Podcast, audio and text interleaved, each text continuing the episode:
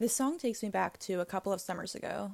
Uh, some friends and I were driving home together from a lake house in Michigan, and someone in the front seat put the song on the stereo.